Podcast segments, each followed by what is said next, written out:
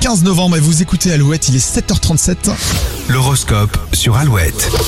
Les béliers, vous prenez trop à cœur les, les bruits de couloir, gardez la tête haute, cela ne dure jamais très longtemps. Les taureaux, les cœurs à prendre, vous trouverez une épaule sur laquelle vous reposez. Gémeaux, ce ne sera pas facile de garder la motivation après les événements du week-end, restez concentrés et tout se passera bien. Cancer, les hauts et les bas de ces dernières semaines vous font douter sur la solidité de votre couple, une discussion s'impose. Les lions, une bonne nouvelle de la part d'un proche changera le cours de votre journée. Vierge, vous vous donnerez à 100% au travail au point d'en oublier votre entourage, ils vous rappelleront à l'ordre.